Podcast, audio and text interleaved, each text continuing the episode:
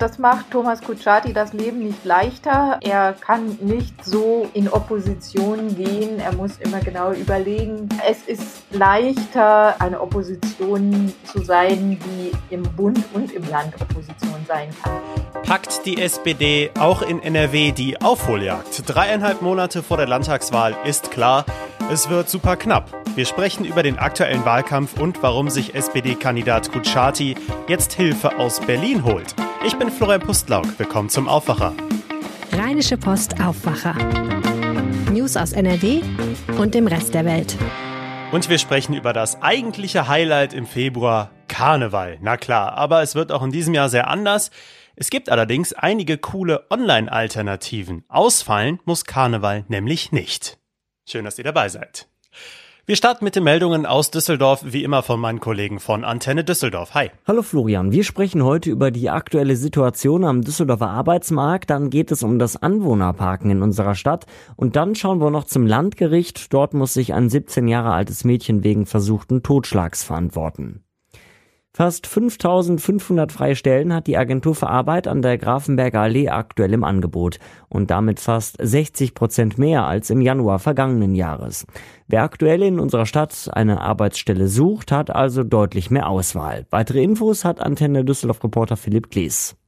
Die Agentur für Arbeit hat im neuesten Arbeitsmarktbericht die Stellen auch nach Berufsbereichen aufgeschlüsselt. Die meisten freien Stellen gibt es aktuell in den Bereichen Gesundheit, Soziales, Lehre und Erziehung sowie bei den kaufmännischen Dienstleistungen Handel, Vertrieb und Tourismus.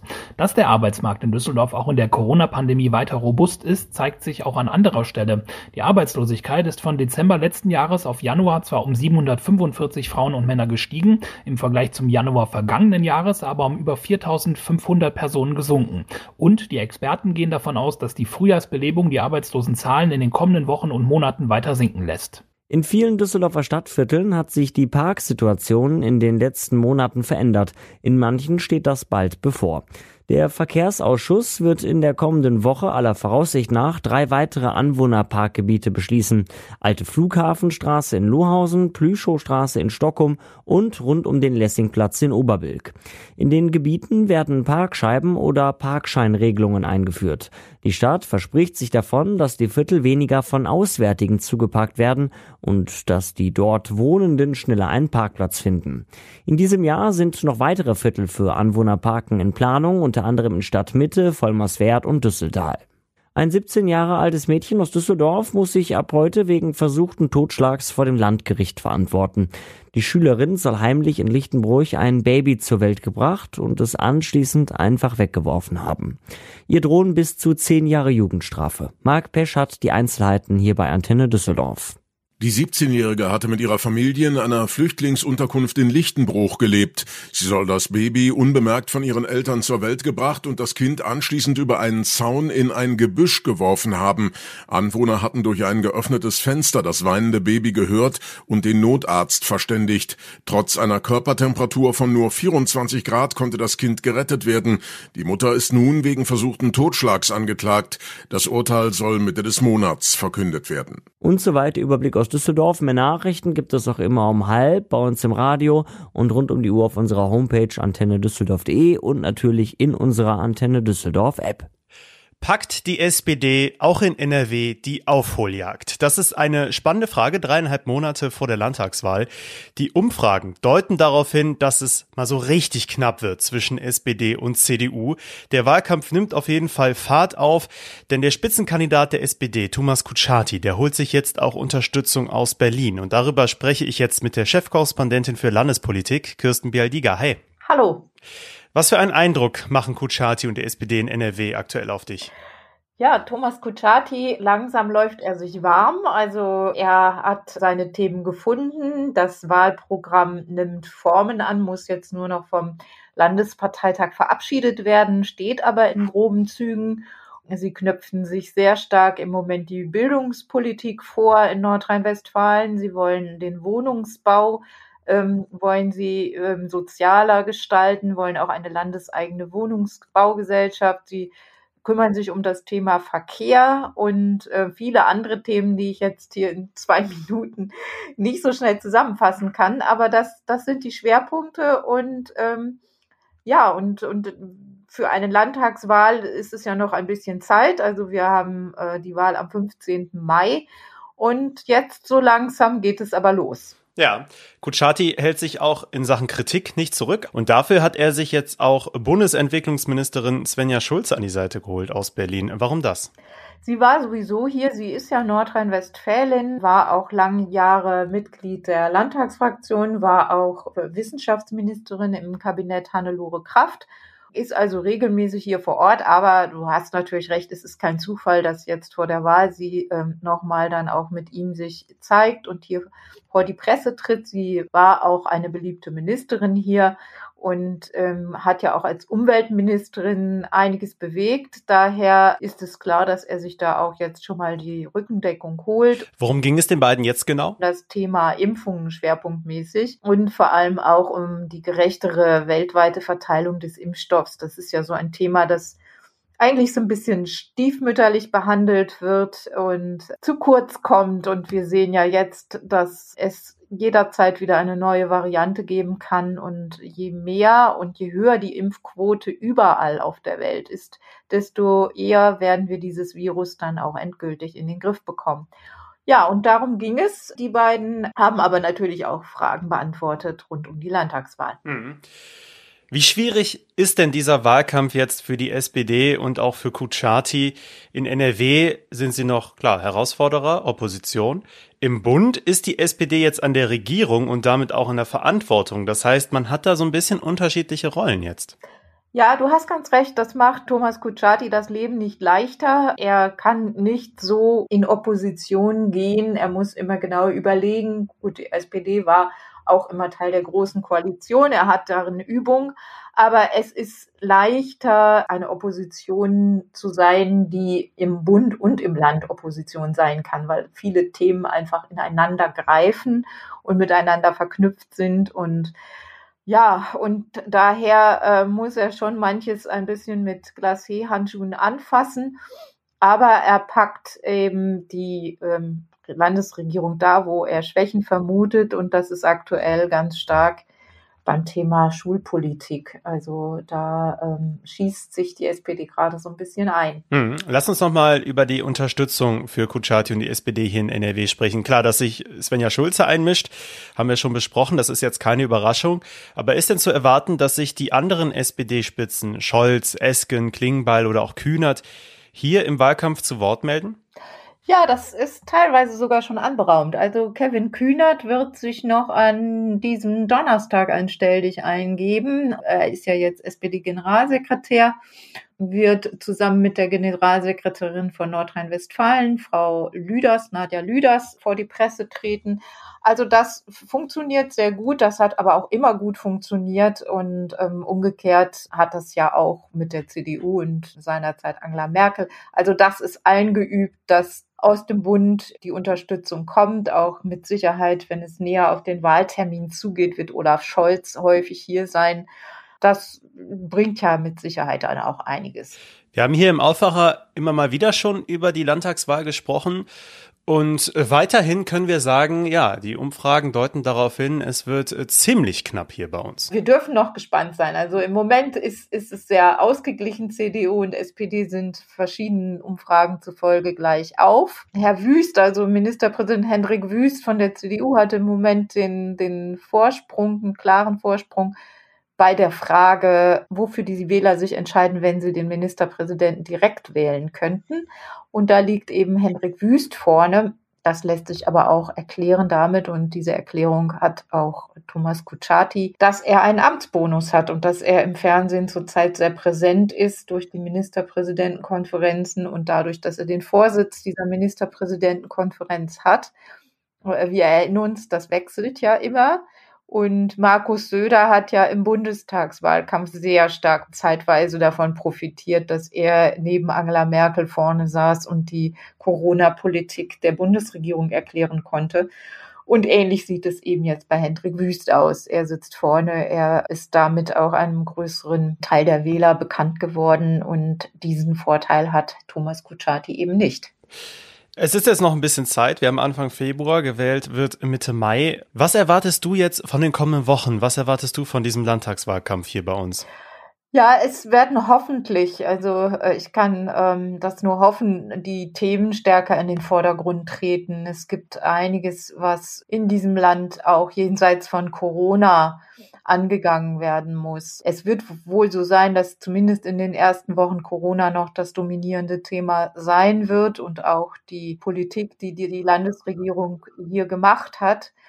Und das lässt sich nicht vermeiden, aber ich würde mir wünschen, dass auch mittelfristige und langfristige Perspektiven stärker in den Blick genommen werden. Auch das große Thema in den nächsten Jahren wird der Kohleausstieg sein und äh, was Nordrhein-Westfalen daraus macht. Also die Gefahr, dass es zu einer Deindustrialisierung kommt, ist nicht so gering, denn die Industrie siedelt sich dort an, wo es billige Energie gibt. Und die gab es bisher in Nordrhein-Westfalen durch die Kohle.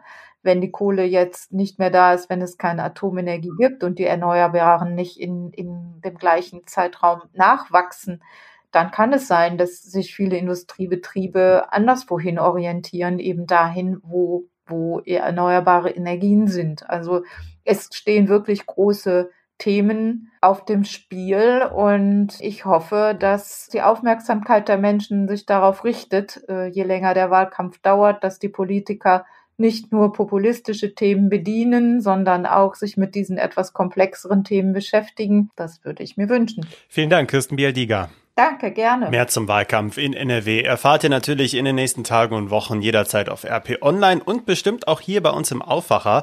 Und wenn euch der Aufwacher gefällt, dann abonniert uns doch gerne. Außerdem freuen wir uns über jede Bewertung von euch bei Spotify. Einfach die fünf Sterne anklicken und dann ist schon fertig. Danke. Jetzt sind wir beim zweiten Thema hier im Aufwacher und bei etwas, das es in diesem Monat nur sehr eingeschränkt hier in NRW geben wird. Na klar, der Karneval und seine vielen Partys und Umzüge. Vor allem im Rheinland ist es einfach unvorstellbar, noch eine Session komplett ausfallen zu lassen.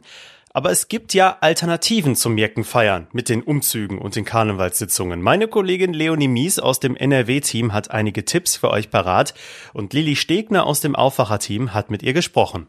Straßenkarneval ist dieses Jahr ja wieder nicht angesagt. Ich schätze, Leonie, du hast bei deiner Recherche einige Online-Angebote gefunden, die uns den Karneval eventuell retten könnten. Das hat sich ja letztes Jahr schon irgendwie ein bisschen als Alternative rauskristallisiert. Genau, da war ein bisschen was dabei. Es mussten ja in diesem Jahr leider wieder sehr viele Veranstaltungen abgesagt werden. Aber trotzdem gibt es die Möglichkeit, den Karneval auch zu Hause zu feiern und das sogar ganz individuell. Das geht zum Beispiel beim Jackstream. Da kann man sich seine eigene Sitzung zusammenstellen und das wurde unter anderem von Alexander Barth, dem Sänger der Grevenbräucher Band Rabaue, mit initiiert. Aha, und du sagst, man kann sich eine eigene Sitzung zusammenstellen. Wie funktioniert das dann? Ja, da kann sich quasi jeder Zuschauer seinen eigenen persönlichen Stream zusammenstellen. Den kann man sich dann einmal anschauen und da hat man die Wahl aus verschiedenen großen Paketen und äh, man kann zusätzlich zwischen 63 Bands, Rednern und Tanzgruppen aus NRW auswählen. Das ist natürlich ganz schön viel.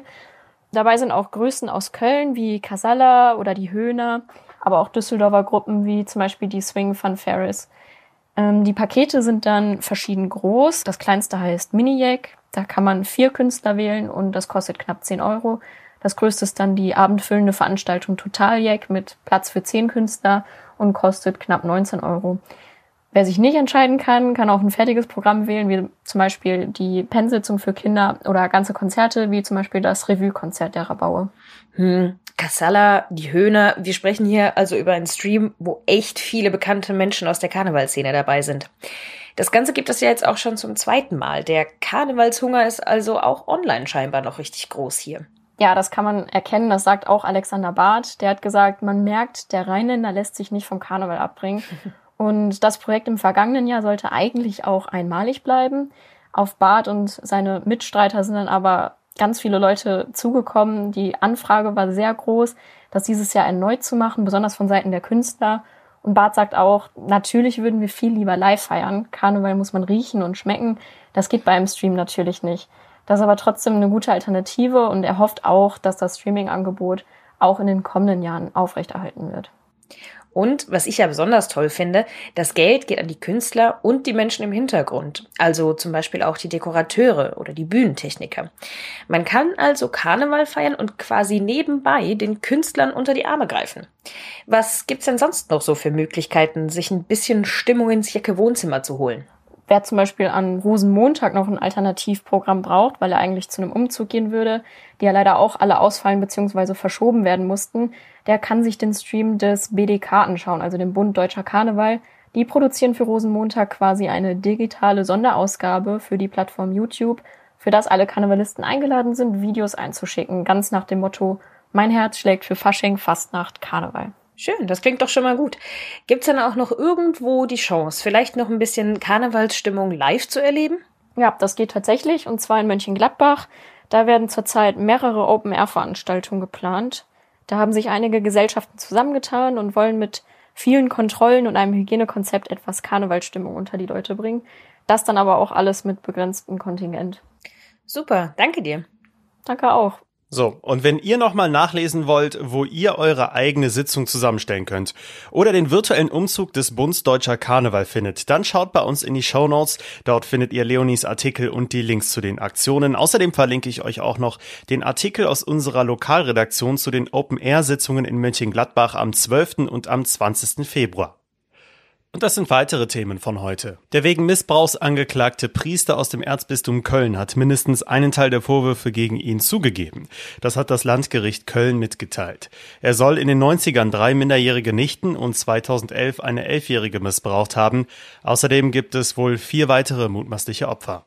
Heute wird die Entscheidung der EU-Kommission zur sogenannten Taxonomie erwartet, also ob Investitionen in neue Atom- und Gaskraftwerke als nachhaltig eingestuft werden können. Dafür setzt sich neben Frankreich vor allem Belgien ein, das viel Strom über Atomkraft erzeugt, unter anderem in der direkten Nähe der Grenze zu NRW. Drei Lehrer in NRW werden derzeit im Landesschulministerium als rechtsextremistische Verdachtsfälle geführt. Die Personen kommen aus Bonn, Duisburg und Minden-Lübbecke. Nach Angaben des Schulministeriums geht es bei den Verdachtsfällen um rechtsextremistische sowie rassistische oder antisemitische Äußerungen. Mehr Details gibt es nicht, weil das Verfahren weiterläuft. In Bochum beginnt heute ein Prozess in einem sogenannten Cold Case, einem Fall von vor 31 Jahren. Der Angeklagte soll damals eine Spielhalle in Bochum überfallen und eine Angestellte mit einem Hammer schwer verletzt haben. Es geht um Raub und Mordversuch. Durch die neue Bearbeitung von Cold Cases war in diesem Fall die Spur entdeckt worden. Das Wetter bleibt in dieser Woche leider ziemlich ungemütlich. Heute gibt es zumindest im südlichen Rheinland vereinzelt Chancen auf etwas Sonne. Aber das war's dann auch schon. Wir bekommen ansonsten weiter viel Regen, Wind und graue Wolken bei 8 bis 10 Grad. Das war der Aufwacher für Mittwoch, den 2. Februar 2022. Schön, dass ihr dabei wart. Ich bin Florian Pustlauk. Ich wünsche euch jetzt noch einen schönen Tag. Macht's gut.